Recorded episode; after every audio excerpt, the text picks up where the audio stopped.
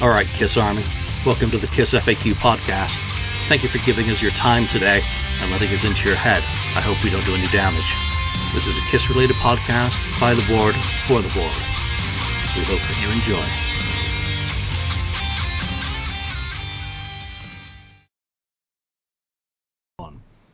Welcome to episode 267 of the Kiss FAQ podcast. Where's my fucking microphone? Um, I'm Julian Gill, admin on the Kiss FAQ. Yep, it's going to be one of those shows. Uh, thank you for joining us. Let's see. I have with me today Marcus Almighty Mark, Greetings. St. Louis Kiss, Lonnie, Oh, and 69th Blizzard Ken. Hey there. And after our little hiatus, I still remember all your names, so that's a very good sign. What news do we have to get through? I don't think there's a whole lot. Well, unless you're in Cincinnati with two T's tonight. Um, I which, saw that. as someone who is a purveyor of typos, I find hilarious. Um, get one of those shirts; they're sure to be collectibles. Did they really screw that up? Hey, They did. and They There's two did. T's in Cincinnati on the shirt. Yep, I wonder which city they're going to thank after the show. Um, let's see. Purchases. Anyone had any recent purchases of note that you'd like to share with everyone, even though you may not, may not have the actual item in front of you? Mark, you've been busy. You're actually doing real music stuff, so I was gonna say I didn't, I haven't bought anything like for a while. I'm, I'm sorely in need of going out to buy something. Lonnie. I have not, but the reason being is that Kiss is playing here on Sunday, so I will Uh, blow my so I will blow my load on Sunday on Kiss merchandise. smart thinking. Yeah. so, actually, since you said that, um, I will add this in. I have bought some new merchandise. Uh, Oh, That- nice. That is not. That's a that's a button which will be available to you at the Staples Center in Los Angeles. I've actually decided to go to that show after humming and hawing about it. I was sitting there about to buy the tickets one night, and I was gonna buy the tickets. I couldn't bring myself to buy the tickets, and then the following day I looked at the tickets and um, I'm like, I gotta do it. So I'm going to go to the Staples Center, which means I've made some more of these fucking buttons, which says I was there at the Staples Center. I'm only doing 50 of these um, because they've been such a pain in the ass to hand out 100 of them at the other shows that I just can't be bothered anymore. So I'll hopefully find a hmm. few people to help chuck them into the audience. We'll make What sure- about? I'm sorry. What about the Oakland show? Did you make some for that? I have a 100 for that, so I'm certainly going to need some fucking Uh, you're gonna need my help. I'm gonna need yours. we can. yours and other people's help because we can make sure that everyone who attends the meet and greet will get one, and then um, you know hopefully some for Oh, cool. Yeah. every, everyone else. I'll, I'll go down the line in the meet and greet and say have a button, have a button, have a button. At least you'll get something free at a kiss Oh, show. good. I'll get one then. Yay. Yeah. So that's all I've bought. Ken, have you added anything into your collection recently since our, Uh, our last visit? No, I, I don't think so. No. No. Well, you're all That was exciting. That was an exciting segment. You're all obviously Oh, not real Kiss fans. None of us have anything to, to show off or to brag about except a, a beer and a button. All right, well, let's get into today's topic. And today is, you know, it's topical. Gene's birthday was on Sunday. He spent the day, I guess, in New York City hanging out on street corners with Paul Stanley. Just and like fanny pack. just well, Paul Stanley wasn't dressed like that in 1970. He's come a long way from there, but Gene still looked badass and uh, had his family. I think they went bowling for a birthday party and whatnot. And did their usual kind of stuff. So it was uh, this episode's all about Gene, which uh, I think he probably says, well, every episode should be all about me. Well, Correct. today it really is. So we're just going to run through a gamut of questions related to Gene Simmons that are all kind of erring on the side of the positive. So if you're looking for a critical dissection of Gene's songwriting or his recycling or backbone slipping, you're on the wrong episode today. We'll have to uh, visit all of that later. So let's jump straight in for each one of us. And Lonnie, let's start with you. Your earliest memory of Gene Simmons. This was tough. I was thinking about this and I was like trying to recall back. When's the first time I really saw Gene on, you know, outside of the album covers? You know what I mean? And it was when I was a kid, Channel 11 here in St. Louis had Kiss Meets the Phantom of the Park on one Saturday afternoon. It was back in the day when like you know your local TV station they showed like three movies in a row just to kill some airtime on a Saturday afternoon. And they had Kiss Meets the Phantom on. And as a kid, I thought it was the most badass movie I'd ever seen. You know, until I saw it again when I was a teenager and I'm like, oh my gosh, it's terrible. But seeing Gene it was like actually the first time I ever really saw the band live.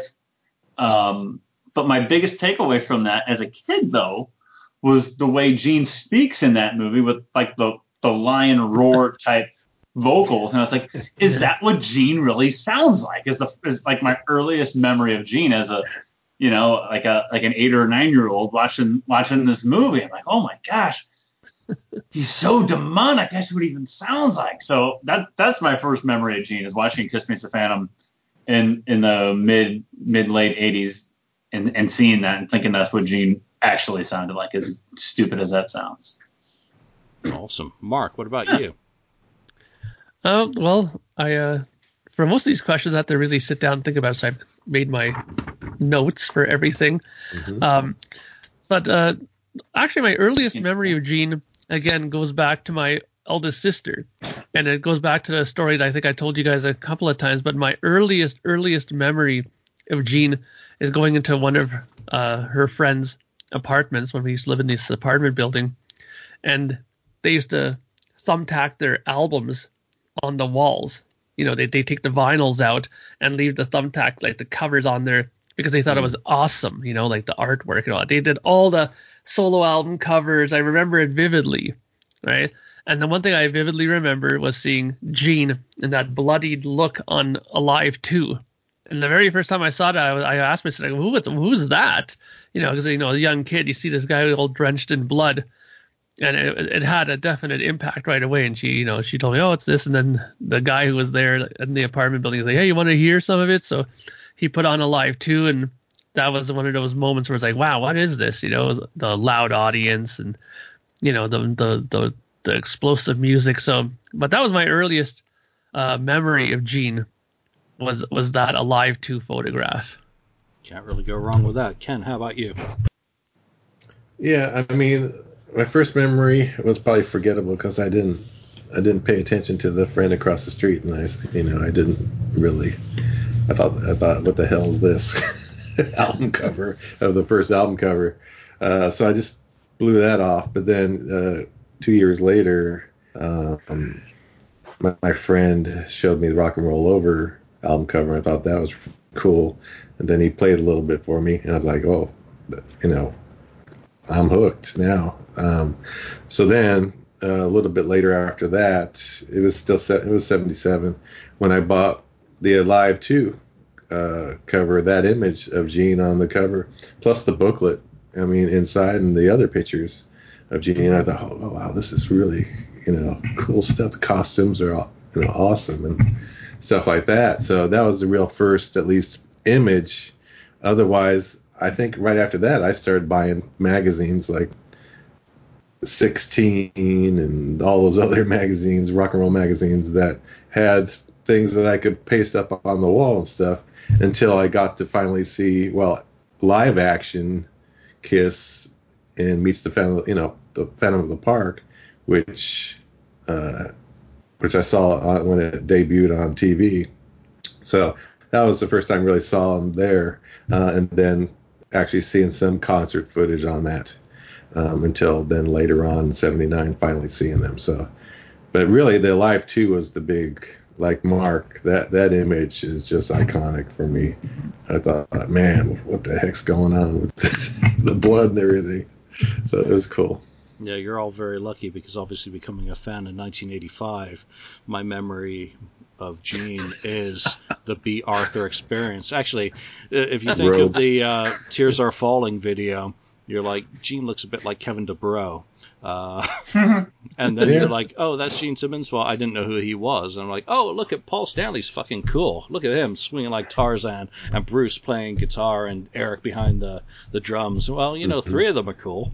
Um, but none of it really registered. And you know, as I started buying rock magazines and, and looking back, yeah, you automatically discover that when Gene was in makeup, he was kind of the face of the band and uh, very mm. photogenic with his expressions and sticking out his tongue and you know even going back to 79 where I'd seen the kids in in makeup at the talent show when I first moved to America. None of them registered. My memories of that are all black leotards and tinfoil, not facial makeup designs or some kid with a short tongue trying to be all, you know, Gene, which no doubt they would have done um, just because it was part of the shtick. So yeah. Gene for me is the Bea Arthur experience, and uh, that simply is what he was in 1985. And you know what? Damn it, I'm proud of that album, of that era, of Gene having the balls to get up on stage and put himself out there in photo shoots, actually dressed and looking like a overweight Kevin DuBrow. So there, there, there, we go. Sorry, Gene, I love you. Um, most importantly, I guess, moving on from that, is what does Gene mean to you?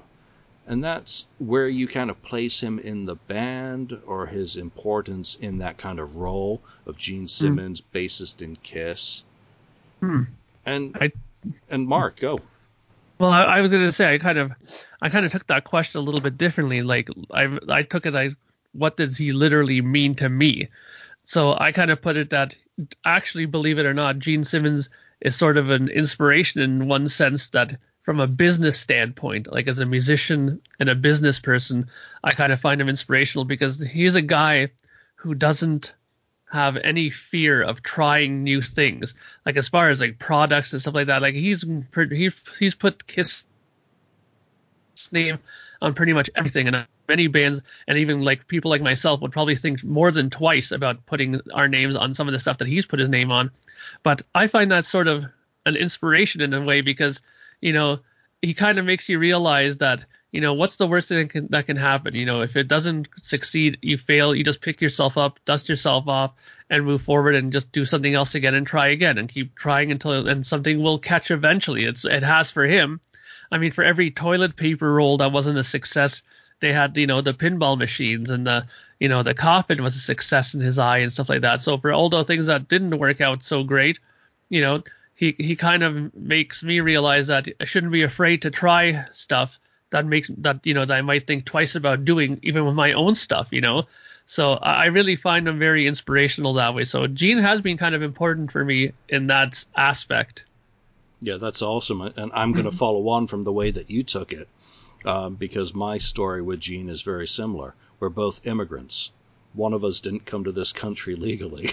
Um, but now that I am legal, uh, you, you know, you know what? He represents the American dream. And for someone who has come to this country from elsewhere, America is a country that it really can be said that it's true that you are only limited by your own dreams and a bit of luck. W- mm-hmm. without a doubt. But in other countries, you know, there are class systems, there are social systems, there are other roadblocks that people encounter, which is why so many people leave those other countries and want to come to America. Gene embodies the greatest part of success when it comes to coming to America, that they basically arrive penniless. His mom worked very hard in a low paying job to give him as much as she could and he made the very most of it. Where he went with it, sure, it involves some luck along the way, meeting someone like Paul Stanley, meeting someone like Bill Aucoin, a Sean Delaney, a Neil Bogart, other people who would hmm. share the risk. But that's something that he's represented all throughout his career, that he's found other people with whom to share the risks and reap the benefits and he, he's actually the smartest one because he's actually not reaped the failures in many cases because in many of these projects that um, Mark mentioned that weren't successful, he didn't have a direct risk in, and that's the smartest business possible. If you're going to gamble, gamble with other people's money. So that's what Gene represents to me. He he represents a dream an ideal of anything being possible as long as you're willing to put in the hard work and yeah, take some risks along the way. Lonnie, how about you? Yeah, I I think that's it's very true. It's kind of along the line where I was going. That Gene represents the American dream. He's the epitome of the American dream. That if you work hard and you're diligent, and you're right, Julian, you got to have a little luck along the way, but you can achieve you know what what you set your mind to and what you can achieve your dreams. He is the epitome of the American dream, coming here penniless with with his mom, and you know he's he is to me, especially as a kid and as a teenager, he was Kiss to me. Was Gene Simmons. Um, and as I've gotten a little older, I've become more of a Paul guy, even though m- more than anything else, I, I can see that, that Paul really steers the ship, especially since you know the farewell tour moving moving on. You can argue that it's you know before that Paul was really steering the ship for a long time before that.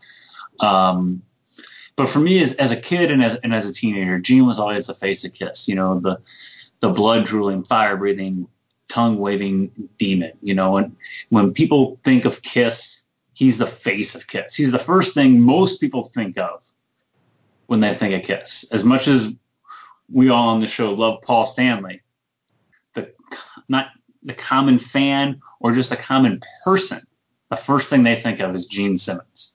Like a friend of mine, he goes, "Well, Gene Simmons, he's the lead singer at Kiss, right?" I'm like, "Well, not really." And he's like, "What? What are you talking about?" I'm like, "Because he doesn't know, you know, he, he might know two Kiss songs, Yeah. and that might and that might be pushing it that he knows two Kiss songs." Um, but I mean, just the common person, Gene Simmons is the face of Kiss. He is Kiss. So, so that's what Gene means to me more than anything else. He's he's the American dream. He is, you know, not, not Dusty Rhodes, but he is he he's the epitome of That's the right, American. Daddy. he is the epitome of the American dream, and he he is the face of Kiss. And I and I think 50 years from now, 100 years from now, he will still be in most people's eyes the face of the band. Holy shit, a wrestling reference that I actually got. That's awesome. A lot of stupid 80s wrestling references come out every now and then. Ken, to you, what does Gene mean to you? Well, I agree. I, mean, he does represent the American dream, like all you said, and um, just what strikes me is his ability, like like Mark was saying, uh, the way he he just throws out all ideas there and just to see if they stick. And if it fails, it fails. Big deal. He'll go on. He just push that aside and go to the next idea. Um, the other thing is his his it's just his work ethic. I mean, the guy does not stop working. I mean, I think he, must work every day. I don't think I, if he takes a vacation, it's not a very long vacation, and I think he's taken maybe one or two, as far as I know, ever. Um, but he's usually always has something going on every day.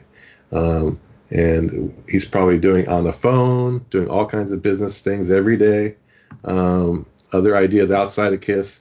Um, I, it's just, I, I just find it, it, may, it tires me out just thinking about him doing that kind of stuff. You know, it's just uh, how does he find the energy for that, and then Kiss itself. So, I mean, he meant a lot to me. Uh, I mean, he is the face of Kiss, like you guys said.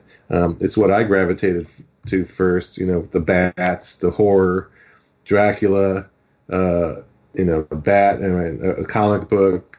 You know, I was into Batman. I mean, it just I was like, I thought I had an infatuation with bats, kind of thing, because I like Batman. I like the bat makeup kind of thing, and the wings. Um, it's just, just this whole. I, I don't know what it is. His work ethic, like I said, and then his, you know, his education. I mean, uh, it's just surprising that he was a teacher at one time. I mean, obviously he was very educated. Um, it's not like he just didn't work for it. He did. He did work for it and did what he needed to do to get where he is. Um, I think he was going to get there one way or another, whether it was with Paul or some other, you know, rock and roller or whatever. But um, so I, you know, I find him inspirational as far as you know what he, he does and what he what he tries to do. Um, so I don't know. I don't know what to say, but he's he's always been my favorite band member, and it's always been you know a cool thing to to see what he's going to do next. Yeah, I think everyone touched on a common theme when talking about what Gene means and that inspiration, that he's an inspiration. And I think when we distill it down, reduce it to the, the barest kind of uh, descriptor that an inspiration is a, a, very appropriate one to use for Gene Simmons. Um, you know, here he is turning 70 years old. I mean, you know, for a guy who's still getting up there every night, donning the armor, painting his face, and putting on a show. What would the younger version of yourself, when you became a fan, think of Gene Simmons at 70? Slathering mm-hmm. on that makeup and hitting the stage and continuing to do. I mean, for some of us, what he had done years before we became fans. So, Ken, I'll go back as someone who was a fan in the originals era. I'll start with you. yeah, I, I would not. I would not at that age. I would have not thought that it would be possible for him to be still, you know, performing on stage with Kiss. Uh, I, I, I think I, I probably didn't think they were going to get past maybe 40 and still be doing it. Um, if that, uh, you just you just don't think. At least back when you're younger like that, you think these bands are, and most bands don't last very long. So who knew that they were going to go as long as they could? But to just to think that, you know, they're still doing that 70. There's not a whole lot of bands like that out there that can still do that like they do, and to wear all that. I mean, to put the makeup on before every show and the costume, it's it's got to be tedious. I mean, you got to get, get sick of it at some point, you know. I have to put the makeup on the gun and stuff, and but it's, it's just amazing. That and that's part of the work ethic, I guess. Unless you um, have Eric but, Singer in the same room with you while doing it. Right. yes, Cracking yes. jokes the whole time and giving you a rash of shit. Right. Yeah. I guess you get some uh, I don't know something entertainment while you do it, you know. Yeah. So so yeah, I just can't. It's just you know doesn't make sense that they're they're still be able to do that. But uh, I wouldn't have imagined it. No, not at all. Mark. Well, um, I'm very sure that the younger me would not have foreseen this happening. I mean, back when I was uh, in some of my earlier bands, there was that whole kind of running motto I found amongst musicians that, you know, if you didn't make it by the time you were 30, then you had to just pack it in like as an independent musician like you you had to just give up on it if you didn't do it by 30 and then you know in our eyes back then any musician who was 50 plus was considered like a complete dinosaur. Like i remember when when rolling stones went out and did the steel wheels tour there used to be that gag we used to always talk about saying it was the stones were on the steel wheelchair tour at that time mm-hmm. right? And uh, 30 it, years ago as yeah, well. Yeah you know what i mean? Yeah. so and th- that's that was the mentality even back then. But I like I was thinking, and I kind of find this interesting now. Is I mean I'm in my 40s now, and I have lots of energy and lots of you know willingness to continue doing music. So that kind of opinion is obviously showing my age back then, how naive I was to how much you know or how far you can continue continue to do this stuff. I mean. If I'm 70 years old, I don't know if I'll be doing it still, right? But I mean, I'm amazed that they that they're able to do it for this long. And I mean, you made a good point, Julian, on the board where you said that you know the, the the, sacrifices some of these people have done to do this. I mean, you know, how many body parts has Paul sacrificed to do this? And you know, look at all the look at uh, Gene as far as his family. You know, his his family situation. You know, touring and doing stuff. You know, he's constantly surrounded by women, and the way he was. You know, he almost lost Shannon at one point. You know, there's lots of things that you know rock and roll does that take mm-hmm. away from your you know as far as I'm concerned I just you know he, he's I'm just surprised this long so good for them yeah, that's absolutely amazing. I'll, I'll, echo everything that you said. I, younger me, never thought about them rocking and rolling into their dotage as they so clearly have. I, I just never thought that way. It was always about the now. Oh, what will they be doing, you know, a little bit down the road or not? Um, I, I never kind of projected way forward. But, you know, Keith Richards, you know, redefined that uh, 70 is the new 50, or in his case, 700. Um, so, and anything is possible, and, and, long may he do what he feels healthy enough and happy enough to do. That's all that kind of matters to me. I I'm not gonna, you know, think about five years, six years, whatever. Uh, none of it's important. I've had all I know is that I've had more Kiss than I ever would have imagined. I never thought I'd be a fan of something to this level. You know, 30 something years on after I became a fan, and for many Kiss fans, that's approaching 50 years, 45. That, that, that's a hell of a longevity to be around. Lonnie, your thoughts on this before we move on? It's interesting because in 1996, when I was a senior in high school, I remember guys in, in school telling me that oh Kiss, you know they're they're old, man. Listen listen to Metallica or listen to Bush or whatever the hell they were listening to at the time, and you know, like Kiss is old, and that was that was a long time ago, and. And uh, you know, and back, you know, somebody tells you something enough, you start believing that maybe it's true. I mean, no matter no matter what it is, somebody tells you something enough, you start thinking, well, maybe they have a point. But in 2000 when they did the you know, they did farewell tour in 2000, and then they came back in 03. I just felt so lucky in 03.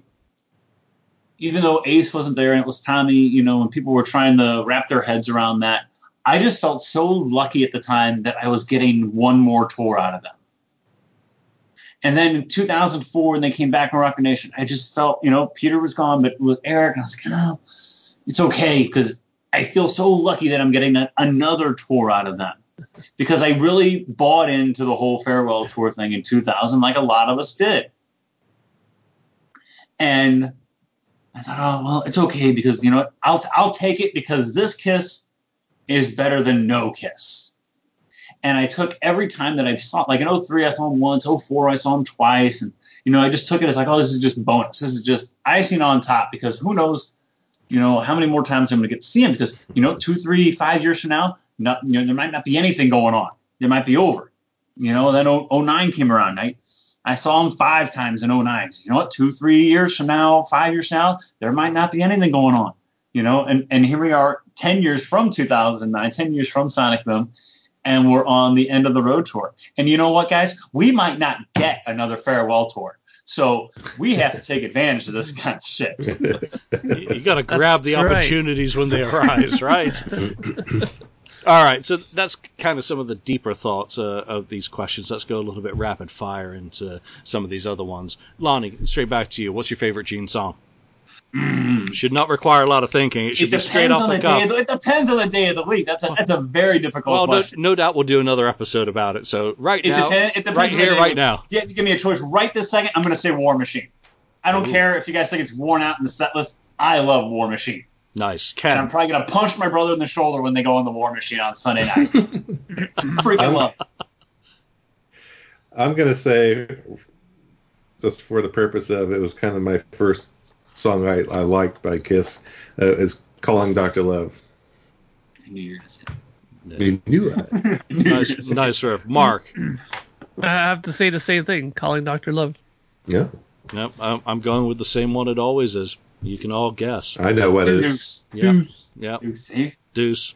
It's my it, it's my my Gene song. It's my Kiss yeah. song for that matter. It is yeah. the song. Will always be. All right. Straight back, Lonnie. The album where you think Gene is the MVP.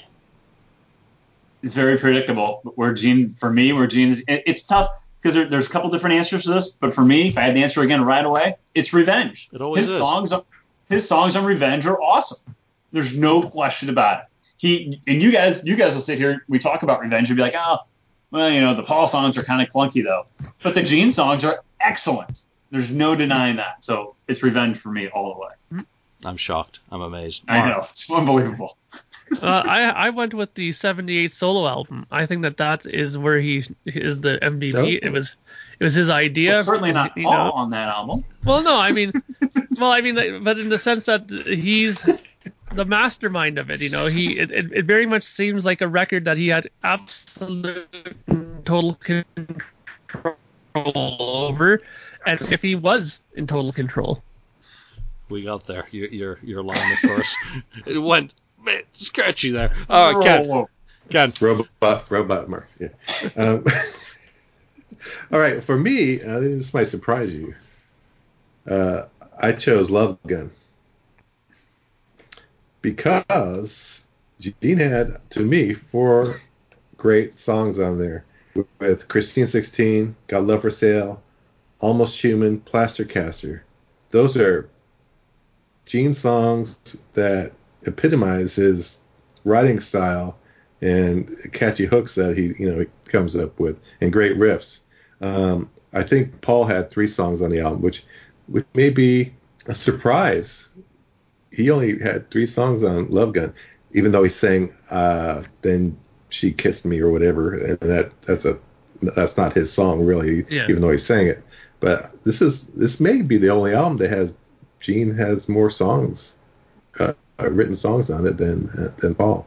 So anyway, I think that's is strong. I mean, I had a short list, maybe you know, Elder, Revenge, Carnival Souls. Those are other kind of ones I I I feel, but I pick Love Gun.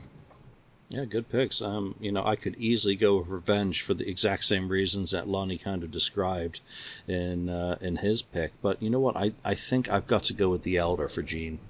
When you take the songs that he contributed to that album, I, Yeah. A World Without Heroes, which is, you know, primarily him built on the Mhm. melody that Mhm, Paul mhm. came up with, and uh, Only You. I think Only You is what really nails it. And of course, you got Mr. Blackwell, which is straight in character, um, written for the kind of theme. So, in, in terms of being a player, what he brings to those above and beyond what Paul creates with his artistry, just right now, today, as as Lonnie said, you know, ask us again in five minutes, you might get a different answer. Um, Gene Simmons, the elder, I'll I'll never pick him for Carnival Souls. That'll always be Bruce. Uh, all right, so um, going back to a little bit of a theme that I kind of described in my first kind of memory of Gene being his look. Um, what do you think Gene's best look in makeup and out of it, and that is in a non-biblical biblical Mhm. asking of the question is? So uh, you know, what's your favorite Gene costume and his best look out of makeup? Lonnie. His best look from best the best Gene ever looked in makeup was Destroyer. I love the Destroyer outfit with 76 Gene and the way he did the 76 makeup before it got really big and now it's really kind of goofy looking almost. But the the way he did the makeup in 76 and the way that armor fit him in 76 on a little bit of, little bit of a slimmer Gene, I think is the best look he ever had in makeup. That for that time period, the Des- Destroyer rock and roll over era Gene. It's Mhm. my favorite look for Gene. Makeup wise, costume wise, non makeup wise. It's, I I mean, I mean, it's obviously Revenge because it's finally where they figured out how Kiss was supposed to look without makeup. Mark, how about you? Well, um, I have to agree with Lonnie about the out of makeup. I think Revenge was, you know, the Gene Simmons at his most coolest look. He had the, you know, the, the scruff and the mustache beard thing going on. So, um, I think he definitely looked like, you know, the uber cool demon then, even though he wasn't in any kind of makeup then. So that was really cool. I think he ca- he captured his character without having to use makeup. So, um, I think that's really cool. But my favorite makeup look for Gene is actually Creatures of the Night. I really love that outfit that he wore then. I, I think it looks really, really cool. A lot of pointy stuff, and you know, and, and, and really, I, I really like that costume. It always seems to, to stick in my memory that that costume, and I, I think just overall. His look looked really strong in that. I mean, and I think especially coming off of the uh, the Elder when he looked kind of different uh, in retrospect to how he looked before, I think it was nice to see him back in something a little bit more heavy metal-ish. Excellent. Ken. Well, the Alive 2, the makeup, uh, the Alive 2 makeup, that era when they were live, the way he was doing the makeup, extended down, longer makeup, uh, it just looked, you know, pretty darn evil, uh, which was cool. Um, but I, I do agree with Mark about the costume. Um, Creatures of the Night, I think, is a fantastic costume. It was great. And what, what is this? It's it's a hybrid costume. I mean, it, it has the elder elements to it, plus the armor from from prior, um, even you know from similar armor in certain Mhm. cases, you know, bringing back that destroyer type armor in a way. Um, and then the new boots with those uh, those well the boots that had those like spikes, Mhm. you know, Yeah. spiky stuff or, um, uh, on it and that sort of thing. So yeah, that was a great great costume. Um, then out of makeup, I agree. Um, Revenge is the is the one where he kind of found his look uh, that he should have had, or something similar that he should have had throughout the 80s. Yeah, for me, it's um, in makeup. It's the first pictures that I ever saw of Gene. Uh, you know, in '85 when they put put pictures of Gene in makeup in magazines, it was usually creatures. So Mhm. that that for me again, because of my connection with it, is what looks best. But I do agree also with uh, I think it was Lonnie and '76 Gene uh, being a total badass. Out of makeup, it's uh, you know it'd be too easy to say revenge. But when I think of Gene out of makeup, I always get an image of him wearing that fucking blue flannel type shirt with a pair of black leather pants. Go look at Hot the in the shade. yeah, hot in the shade. Yeah. And Yeah, that when was- I when I was backstage in 2000, Gene was back there wearing black leather pants, that blue shirt, eating cake out of a freaking thing without a spoon. So that that to me, I, I I love it. I mean that that that's kind of that era that I was really becoming kind of a bit more of a hardcore fan. So I'll I'll go with that. That was one of his best wigs too. Uh, Hot in the shade. That's an impressive wig if it's a wig. And you know, I think it's the wig. I, I think it is impressive. yeah. So It's a you know, good one. Yeah. All right. What's your, so favorite, what's your We're favorite rating, Gene wig? we're rating uh, wigs. What's your favorite version of Cheverus? I think it was referred to at one point. Um, well, talking about things like that, acting roles. What Hmm. do you think is Gene's best acting role that he's undertaken, or something that you're guilty of enjoying watching him do far more than you ought to admit to, Lonnie? Dr. Charles Luther in Runaway is probably my favorite acting role for Gene. He's the villain. The the role just kind of fit him better than anything else I think he's ever done in an acting role. So I I enjoy that more than anything else that he's done. so and maybe maybe by default more than anything else, but I think I think the role for him in that movie just just fit him, and he, he picked the right movie to to debut on. Mark. Well, this is going to sound lame, but I have an explanation. Um, my favorite, well, my favorite thing that I've seen him in as far as acting is the Kiss Meets the Phantom of the Park. Why? Because it's the only thing that I've seen him in. I've never seen any of the other movies he's been in. I've never seen Runaway. I've You're never seen real Kiss fan. any of those other ones because, to be honest, when I after I saw the Kiss Meets the Phantom of the Park, I was like, wasn't too overly impressed, you know, when I was younger Whoa, with it. So whoa, whoa. so no, but but then because of that, I, I had no interest in seeing any of these other ones like that terror one or that one where he got dressed up as a woman or any of these other ones. I I, I had no like desire to see any of these other movies. Like Runaway, I kind of thought about maybe sometime if it comes on TV, I'll see it, but I've never seen it on you know TV here in Canada ever. But you know, maybe if it comes on one day, maybe I'll check it out. But until then, Kiss Meets the Phantom is the only thing I've ever seen him do. Aren't you lucky? Ken. Um, I have to agree with uh, Lonnie um, with uh, Runaway. Um, that was the first time we really seen him act, I guess, um, not counting Kiss Me Phantom of the Park or him acting on stage. Um, but the, a close second was Never Too Young to Die, where he's playing that, you know, Ragnar von or Pelt. whatever. Yeah, yeah. Which is it was such a crazy role. Uh, it was just it was comical, really, to see him stretch out and do what he was doing uh, in that movie. But uh, I still Runaway is the one to go to for me. Yeah, mine is of course the terrorist, wanted dead or Oh. alive, Raham Al Malik or whatever. Uh, no, Malik Al Rahim.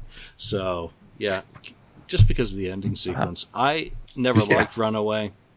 I never. I didn't say I liked the movie. Well, no, we're, we're, we're, we're not. Tom Selleck. I'm not giving it tomato rankings, you know, or anything. It's it's just I really liked that sequence. I liked him playing the really bad guy, but, but I mean, I also liked him in Miami Vice. So, you know, Mhm. he, he's done a couple of things that are, well, slightly less challenging than the others, but um, Sure. you know. And I'm surprised none of you picked the Grota screen test because that really would have been putting it out there. But there you go. Let's move on from this rapidly as we're keeping this positive. All right.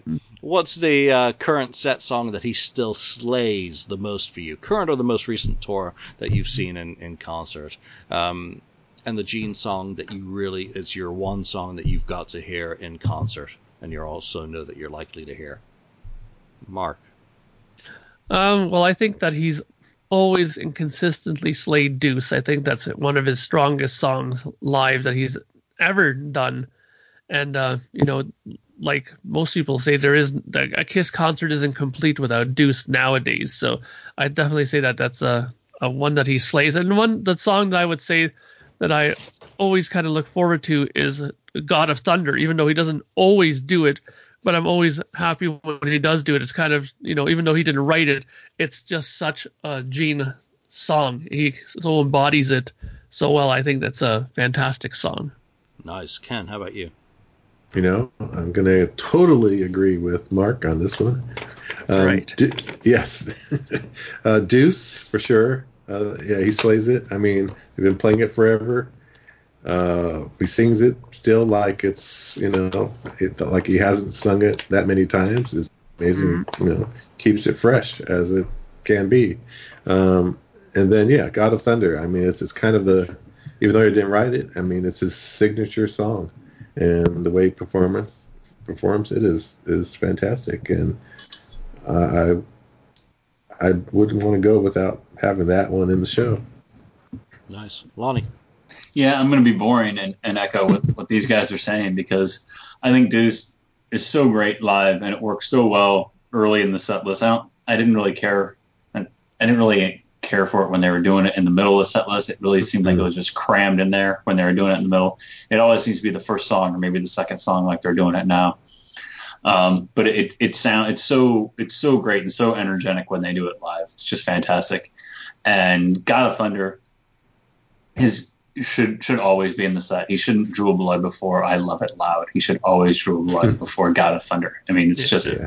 it's just common sense. And I love the way they do it now with the pods and and that and like Yeah. Gene's like all over the stage. So um, those two songs, I mean, it, they're you can't have a Kiss concert without those two songs. Nice, and I'll, I'll just go for uh, obviously the obvious song, which is my got to have in a set song, Deuce.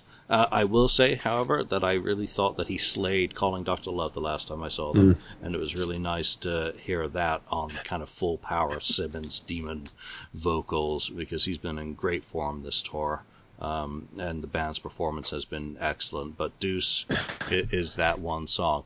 Let's move on to some moments. You know, when has Gene surprised you the most? And there, there's no definition to this. It should, it can be anything that he's done Yeah. um, that that's kind of just made you either take a step back or you say, "Wow, he did that really well." Mark, Well, I have to admit, the one moment that really surprised me, because for years and years and years and years, he was so adamant that this would never happen, was the moment he got married to Shannon Tweed. That to me was the big moment that shocked me. Like, you know, because I was a big watcher actually of Family Jewels at that time. So when that episode was being hyped that it was coming up that he's getting married, I was like, wow, really? Like, the man who swore never ever to get married is going to get married. And when they sh- showed that scene of him getting down on his one knee and proposing and all that, I was like, wow, like I can't believe it. Like he's actually doing it. So that to me actually really surprised me. And I actually have some respect for him that he did that because it just shows that, you know, even somebody like Gene like that can, you know, turn around and, you know, rethink things and maybe go a different route. Yep, that's that's a great one, and uh, I, I actually had access to A and E servers back when that was all happening. It was really fun to watch them putting together the promos, selecting the clips that were they were trying to use to tease um, the audience. So that that was a very neat one. Lonnie, how about you? When has Gene shocked you? Gene really surprised me recently when he attached his name to um, the medical marijuana in Mm-hmm. Canada. Um, you know, Gene has you know been an advocate for years about about you know I've I've never been I've never done drugs. You know, I've never drank alcohol. I've never done anything like this. And to attach his name to that, I think I think really shocked a lot of people, including me. But and then Gene kind of explained himself about it. You know, like, that he that he's read some of the benefits um, that are attached to it. And it, it just goes back to kind of like what, what Mark said too. You know, you may be set in your ways, but you know, we're we're always, you know, growing and we're always changing and we're always learning.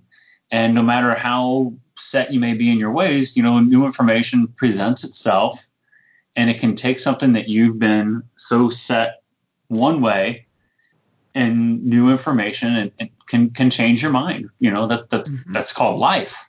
Yeah. So um, that's that's what really surprised me more than anything else. I mean, I'm, I'm not I'm not a marijuana user or anything like that, but to to have Gene, who has been so adamant one way, become educated about the medical benefits of marijuana, to come out not only to say is it okay, but then to attach his name to it, really shocked the hell out of me more than anything else. Yeah. Yep, and ditto me. That that that was going to be my pick because I, I was absolutely aghast when he did that.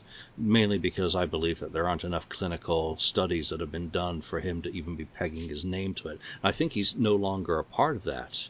Oh, really? Um, I think recently Mhm. that he has departed it. However, there have been too many cases of people with MS uh, finding medicinal benefits for me to uh, immediately shirk it off simply because I don't think there's the standard of medical testing. I think what we've opened up a door to, and hopefully Gene's you know name being associated with it, which will outlast his actual ability, is that there will hopefully be far more studies done now um, under proper, circumstances that do hopefully uh, prove beyond reasonable doubt that there are benefits to all these things that people have been saying for many years. So, it, yeah, that surprised me tremendously, and I hope for those people who uh, do gain benefit from it that it does continue to go in the path uh, of continuing to pri- provide them health benefits from something that's been looked down upon as you know just purely recreational to this time. Um, Ken, how about you? Yeah, uh, kind of, you know, t- two things. Uh, one is uh, Gene getting married, which was after all the years he was totally against what he said the institution, I guess. Um, that he finally did it. I mean, again, that's another instance of him, you know, learning and growing uh, after a while, and finally realizing, you know, what it can do to, you know. Uh, your kids, you know, your lifestyle, what it can do to your kids, and and so on. And, and with him about to lose Shannon too, I mean, he had to, you know, grow up, right? And I think he even said that. So the other and the other thing I would say was surprise is his 78 solo album. When I when I got that and brought that home, I wasn't expecting a lot of that uh Beatlesque stuff Yeah. or Right. you You're know, expecting God of Thunder and Almost Human over and over and over. yeah, I mean, expecting what you what I've heard, you know, Kiss the prior records. It's uh, it's like, oh wow, you know, and and that wasn't a bad surprise to me. I thought it was a cool surprise because I enjoyed it. I I really really love that album. I've always loved that album. Um, it's just so you know the variety of it uh, is so cool, and the music is it works. Uh, it's different than the normal Kiss stuff, but it still worked for me. So that's the other surprise. Nice, good picks you know, all around. All right, so um, Lonnie, what's your favorite extra Kiss project that Gene's been involved with? Um, it can be bands that he's fostered or produced, or other, you know, books that he's done, or or whatever. Just something outside of Kiss with only his name attached to it. Um, I liked the the Gene Simmons money bag clothing line that he came out with back in the early 2000s. It was kind of goofy. Um, but I have one of those button-down shirts with the money bags all over. My Oh. wife, my wife hates it. She can absolutely not stand it. So sometimes, you know, I, I put it on just to show myself off in it a little bit. You know, see anything you like, honey? You know, you're like, don't you come near me. So, you know, I I I liked that though. I thought that I thought that the money bag logo, Gene Simmons, is just like it's like perfect. I mean, could you mm-hmm. could you outside of the makeup itself, can you um, can you think up a better logo for Gene Simmons than a money bag? So like you know, I had the button down shirt. I got the like a polo that has a little money bag on it, you know, and I think I got a, like a big towel that has a money bag on it too. You know, it's like well, we just really just blow money for the hell of blowing money on Kiss shit those days. so, so I like all I like the whole line of all that stuff, and I, I just thought that was really cool. And it's like have, it's like wearing a Kiss shirt or having a Kiss product without having a Kiss product at the same time. So I really thought that was I thought that was one of the cooler ideas that he that he came up with, and I really hitched my wagon to it back in the day when he was doing that. Nice. So this uh, Sunday night, you can find Lonnie wearing his money bag shirt. I might. I might throw it on. On, let's so get, home, So I get home around midnight and got a few beers in me. Hey, honey, I'm back. You'll be on the porch. um, for me, um, it would be um, the vault. The vault. Uh, I think it, was just a something that was surprising that he was going to do. Put out. I mean, it's, semi surprising. It's not. I mean, again, it's another idea he threw out there. Um, but I'm glad he did, and I really enjoy the music on the vault, um, and and the the experience, all experience that you know we had in L.A. Uh, was just very very fun and cool and I, it could have been the best vault experience in, in my opinion. Um, uh, we just got lucky that those extras, you know, showed up at ours. Um, but uh, yeah, the vault, the vault music, the book that comes with it, the the, the goodies, you know, the special item that you get. So it, it was just it's just a cool thing, and I'm glad he did it. Um, it's just showed that you know he's willing to put something out there and say, hey, these are d- demos, and you know, if you want to, you know, check them out, check them out. You know, it's some of his music that just didn't make Kiss albums for, you know, some they're not Kiss like, and some are Kiss like that should have been on Kiss albums. But uh, I really enjoy the music, most of the music on those 11 CDs. Nice, good pick. Mark, how about you? I kind of had two things I kind of enjoyed. Um, the one thing that I really enjoyed was the fact that he did the whole Family Jewels series. I think mm. that him letting us into his inner world was something that I didn't expect ever to see. he seemed like a very private person, for us to be allowed into his home, I mean, obviously some of it is scripted or most of it is scripted, sure. but still to have him, but to have, but to have oh. you know access into, into into his world is you know something that you didn't get to ex- expect to see. I mean, I I, would, I, thought it was cool that we got to see like his office with all that Kiss memorabilia oh, and yeah. stuff like that. That was always something that was awesome to see, or to even see his home. Like I mean, he's been very proud about it in his book, saying how he bought the land and then he he bought the house and then he ex- totally renovated it and expanded it. So he was always proud of his home. So it was nice to be able to see that, you know, up close and personal.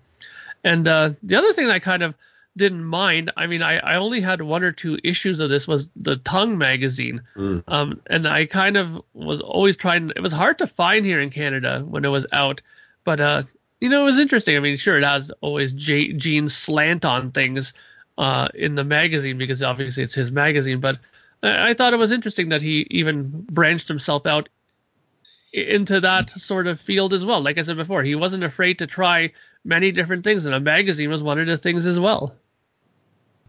Great picks, and you know you touched on one that I was thinking about. You know, Family Jewels, and I think Lonnie's mentioned it in the past how it kept Kiss visible during mm-hmm. a time when they really needed it the most. So I thought about that. I thought about the Vault as well. But I think when it comes down to me being purely selfish, Gene Simmons Band because that, oh, yeah. that totally scratched several itches for me as a fan. It brought a lot of the rarities out onto the stage. It allowed Gene to kind of work on you know, carrying an audience for the whole show. Something else that's been Paul's role for you know the majority of Kiss's career. You know, uh, '73 it would have been Peter a little bit more, but it made Gene the front man and made him perform some stuff that he would never otherwise have performed, which we're Yeah. all able to listen to and benefit from. So I guess in, in thanking Gene for his uh, my favorite extra Kiss project of his. I gotta f- thank Phil, Jeremy, and Brian for making him perform some of those songs because uh, I know it wasn't easy in always, but I also know that Gene would never have done anything that he didn't want to do. So when he got up there and did Charisma or Naked City or I I don't think he'd make Naked City. And but there's she- Naked City yet. yeah, she, she's a European. Naked City's one that we still have to hope for in the future. So, you know, th- there was so much good stuff done. I'm glad I flew to Edmonton to actually see that band while it was going. It was worth every minute. So, even above the vault, when I say it's about the music, it always is about the music for me. But actually getting to see it when um, otherwise might not have been the case because it wasn't that easy to experience the Gene Simmons band. All right, so uh, favorite merchandise, favorite Gene Simmons merchandise that you've purchased. Mine is the Vault and the Vault Experience. So Ken mentioned that on on his response. Again, we got lucky. It was the first one. It was an outlier. It had so much good stuff as the first one should that um, you know here I am singing the praises of it all these years later. Mark, what would be your favorite piece of Gene merchandise that you've had in your collection or that you would like to have in your collection? Um, my favorite thing, actually, to be honest, is his second book that he did. Um, I really enjoyed that book because he has a lot of stuff in there that he talks about, like some some of the uh, you know early mock-ups of some of the products that he was doing and stuff like that. Uh, I really really liked that book. He went into a lot of detail about stuff, and he also talked about the conventions and how Tommy Thayer helped organize it and the, the, his whole thinking of how they organized all these things, you know. Uh, I thought that was really interesting how he would go really deeply into it. Uh, Because it was a lot more business oriented, that book, I really enjoyed that book. And I've read it quite a few times. I, I, I really like going back to that book and just seeing what uh, things, you know, can just refresh in my mind from his past. Nice. I, I agreed totally. Ken, how about you? Yeah, I'll have to agree with you, uh, Julian, about the vault. And one of the reasons is, you know, again, the music, the whole thing with it. Um, and, and then what made it, you know, put it over the top for me was, you know, the gift they give. So, you know, this is what really makes the, the difference for me. I don't like so, people. Let's see. Let's see. Fir- But, yeah. First in line at the first vault, got a watch. Yeah. Third in line at the first vault, got a Gene Simmons Demon Shell. Second in line, got an empty vault, Get nothing. Which You'll get nothing and like it. which Keith then ran to get stuff for it. So you got a show. Wow. Yeah, so that, I mean, that is You'll get nothing and like it. So that, that whole thing. So that's my. I mean, it's a costume piece. So it's it's it's my favorite piece of, of uh, whatever you're gonna call it, memorabilia. Yeah. Nice. I'm happy for you. That is the true epitome of well, you never know what's going to be in these vaults. Look, Ken got a boot, Julian got nothing. Oh, Lonnie. Shoot. it's all random. Um, my, my favorite piece of G merchandise is my axe bass. When people come over and they come into my kiss room, and that axe bass is, and there I two other Paul Stanley guitars, but that axe bass is like such an eye catcher. People are like, oh my gosh, look at that. You know, people who might not even know Kiss or that Gene plays an axe bass sees that axe bass and it's it's so stunning. People see that and they're like, wow, look at that. That is badass. I didn't even know you had one. Oh gosh, yeah. Um, it's a it, it is a showstopper. Have you plugged it in ever? Oh gosh, yeah. I can. You should you should hear me, Mark. Uh, No, I'm, I'm just curious Yeah. like, if you have if actually heard it. 'cause Maybe. I, I heard they, they they sound pretty good actually. You know. I'm sure. I'm sure it sounds Sure your great wife with likes someone it. else. I mean, she loves it when I plug it. Check this out, honey. I'm sure it sounds really Wear great. his shirt. I'm wearing my Gene Simmons shirt. I'm gonna change my profile picture on, on the on the FAQ to me and my Gene Simmons money bag shirt playing my axe bass. Damn right. We, we expect to see you that very soon. it's com- coming to the FAQ soon. Um, No, I mean it, it just shows you don't want to hear me play it, but if I if I had time to practice it, I'm sure it'd be better. But I just don't have time. Um, but no, it's it's it's such a showstopper, and it's so it's so iconic. That axe bass is just so iconic, and it's so I mean I mean it's so Gene it's so recognizable for Gene. So that's my by far my favorite. That's fucking awesome. you, know, you learn something. You do a show with someone for five years, and you learn something new every day. you, you find out that they have a Gene Simmons bass. Is it signed? No. Well, you got to get it signed, man. I tried. I t- I, I, uh, I did a meet and greet in, in Detroit back in 2010. So I brought it with me. And prior to those, prior to that meet and greet, I'd seen like an 04, I'd seen you know people backstage and they're signing instruments, you know. So I'm gonna bring my axe bass, gonna get it signed. Here I come walking up. They're like, he's, he's not gonna sign it. They're not, nope, don't sign instruments. I'm like, what? I've seen people get signed instruments signed before backstage. Nope, new fine print. They won't sign instruments. So I had to Mm. lug the axe bass around with me the whole concert, and I didn't even get it signed. I'd be like, but it's, I'd be all SpongeBob, but it's a Gene Simmons But bass. it's, What the it's a? Gene Simmons bass. I'm not gonna sell it. It's probably gonna be buried with me. I'm never gonna sell it. Wow. And I get it, and I get it. People were spending a thousand dollars on their meet and greet, and getting a guitar signed, and then turn around and making a profit off it. And the last thing Gene wants someone wants to see is someone making a profit off of his name. Yeah. I get it. All right. So, Mark, I didn't cover you yet on this. Oh no, I did the book. Hmm. Okay. Good book. All right. Yeah. Well, we have one question left, unless any of you have any that you want to throw out there for the rest of the group. Crickets. Okay. Gene Simmons' finest moments, encompassing all of his, well, now eight decades. What is to date Gene Simmons' finest moment for you? And Mark, I'll just go straight back to you. Finest moment. Um, I don't know. I, I was thinking long and hard about this. Like, what do I think that uh, you know Gene could hang his hat on? I mean, obviously he can hang his hat on his musical career and all the things that he's done. But I, I think that one of his finest moments is when he started becoming involved with the with the military and for the soldiers who are wounded wounded soldiers. I think that when he started getting involved with that, I think that really showed a different side of Gene Simmons, the the side that really didn't just care about money for himself, that he thought he cared about other people and helping them out and make trying to make their lives that much better. And he's a big supporter of the military, as we know, because uh, he loves this country and he you know he knows it needs to be defended, right? So the the soldiers to him are always being people that he holds in high esteem. So I think that if anything, I think that he deserves to have, you know, a shining light on him for it's his support of the wounded soldiers. That's awesome. I mean, as someone who came from Israel, he knows about the importance of having a military that does protect you, and he's, Yeah. uh, you know, projected that onto the respect that he shows the American vets and active service personnel. That's that's a fantastic pick, Lonnie. Gene Simmons' finest moment. You know, um, hearing what Mark just said, I don't I don't think I can sit here and say that Gene Simmons' finest moment is his solo album or or the way he played bass on Jungle on Carnival of Souls, if, if that even is, is Gene. We, that's another argument.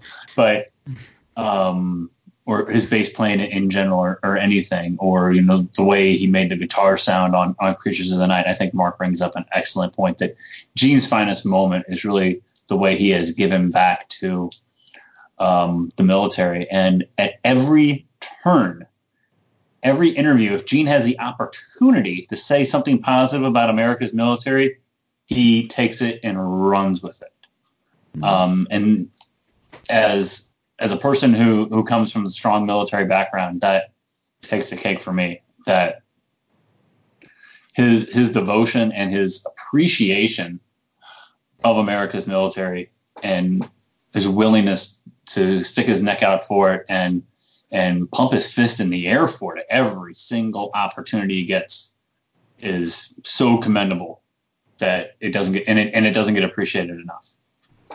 Yeah, I mean, what what the hell can one add to any of that? I mean, Right. I mean, he, he's the ultimate pro-American.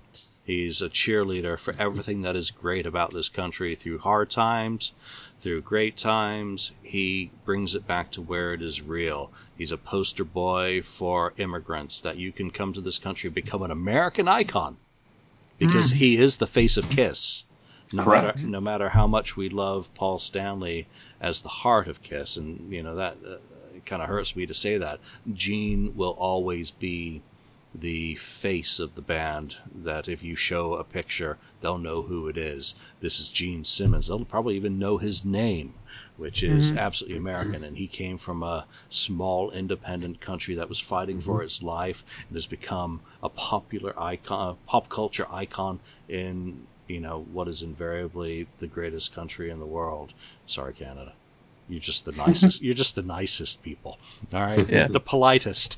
Um, but, but but you know it, it's it's impossible for me to go further than that either because again his fine, finest moment is what he embodies: hopes, dreams, possibilities. Ken. Yeah, I mean, I have to agree with all of you on that. Um, it's the when he brings up and talks about America and the and the American dream um, he talks about the American dream, talks about being the luckiest guy on on earth, having come here and had all the opportunities. Um, and he does talk about the military, current military, and the militaries that came before, who fought in, in prior wars uh, to give us our freedom that you know that we have. So you can see he gets he gets choked up when he starts talking about that stuff. He really believes in America and you know the Constitution, the whole bit. Um, uh, so yeah, I mean that's that's his finest moment when I see him just letting them go and he's not talking about Kiss or promoting anything else. He's promoting America and how he feels about uh, America and and the opportunities that as that uh, that he got from you know coming here as an immigrant. So yeah, I mean there, there's really nothing more to say other than that. Yep, he's never forgotten the gift that you receive when you come to this country that I can echo. He's the band's Iron Man. He's the last man hmm. standing. He's the only member of Kiss to have performed every single concert the band has ever performed. Mm. Paul Stanley missed one to date. Mm-hmm. You know, so where Paul's kind of the bionic man, he's been surgically repaired and enhanced from all these incidents of him running into obstacles on stage, and look at him on tour wearing knee braces. Yeah. Which, which you can see. Gene is still standing proud, loud and proud. So, um, final words is just um, a personal birthday message for Gene. Gene, I want to thank you for embodying everything that is positive about the United States of America, about realizing your dreams and the importance of having a dream, the importance of getting up when you've been knocked down, never surrendering, never giving up, and standing for what you believe in. That's what I get. Thank you, Gene. Happy birthday. Mark. Yeah, happy birthday, Gene. Thanks for the music. Thanks for the important lessons learned through your books and through your various interviews and stuff like that. Uh, I know it's made me a better musician and a better person. So uh, happy 70th and hopefully many more years ahead. Lonnie. Absolutely. Happy birthday, Gene. Thanks for being such a great influence on my life and for all the music and the good times. And can't wait to see you Sunday night for one more show. Hallelujah. Ken. Yep. Happy 70th birthday, Gene. Thank you for all the music, all the great concerts that you've given us over the years. Uh, thank you for for just working, you know, and, and, giving the fans giving the fans what they want. Um, I look forward to meeting you again uh, coming up at uh, the Oakland concert, and and I look forward for more music, whether it's Kiss or hopefully your own music in the years to come, and whatever else you decide to to do. Um, the best of luck to you. Well, that's our It's All About Gene episode. Two just last pieces of uh, kind of news. is um, do check out the the first episode of Pod History. That's um, an audio biography of the band. If you think of the Kiss album Focus, well, I completely rewrote it after I found a couple of dozen typos in the first two paragraphs. Um, but it's read by Ken Mills, and it starts. Uh, the first episode is all about Peter Criss and his pre-Kiss history, and that was the last episode that I, I put up on the FAQ channel. So do check it out there, or go over to Podcast where you can read it on or listen to it on their feed. Uh, hopefully, we'll do some more episodes if there's enough demand for it, um, because otherwise, it's a hell of a lot of work um, if people aren't gonna check it out or listen to the the whole thing. And you know, do give us your feedback on it, as we do want to know what you want to hear if we do the rest of the episodes. Gene is written. Um, hopefully, we'll record that soon. Uh, but the other ones are kind of in sketch mode, uh, pending feedback.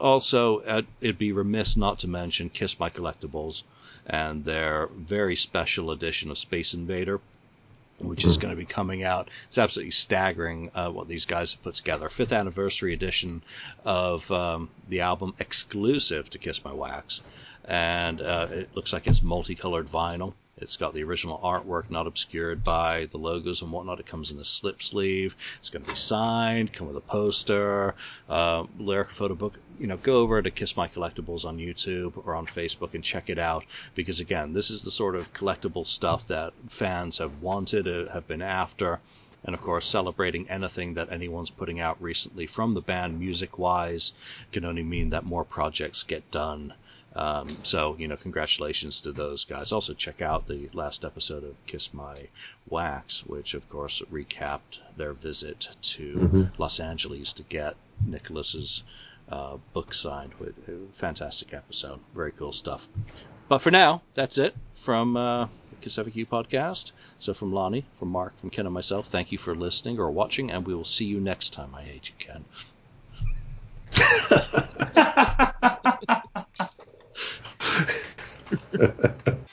Thank you for spending time listening to the KISS FAQ podcast today.